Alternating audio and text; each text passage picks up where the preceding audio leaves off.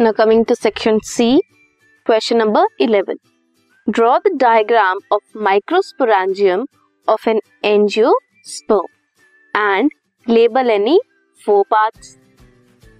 State the function of its innermost layer or wall layer.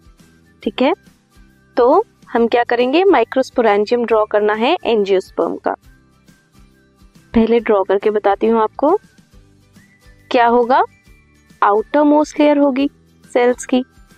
Outer most layer को क्या कहेंगे? Outermost layer is epidermis epidermis के बाद क्या आएगा? एंडोथीशियम आएगा।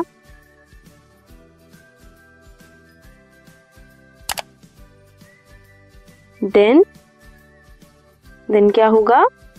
मिडल लेयर होगी। मिडल लेयर्स होंगी।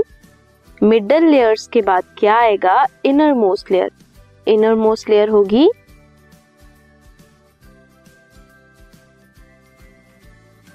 इनर मोस्ट लेयर को आप कहेंगे टैपिटम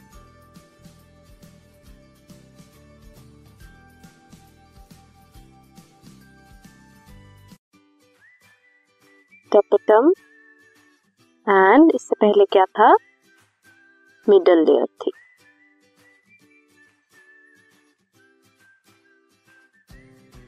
सो so, जो इनर मोस्ट लेयर है उसे क्या कहा हमने? टैपेटम टैपेटम का फ़ंक्शन क्या होता है?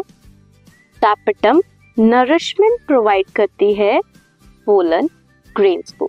पोलन ग्रेन्स को नरिशमेंट प्रोवाइड करती है इनर मोस्ट लेयर जिसे कहते हैं tapetum outermost layer is epidermis then is endothecium then middle layers and tapetum वहाँ क्या प्रेजेंट होता है? Microspore mother cells are present there. So, this was question number 11.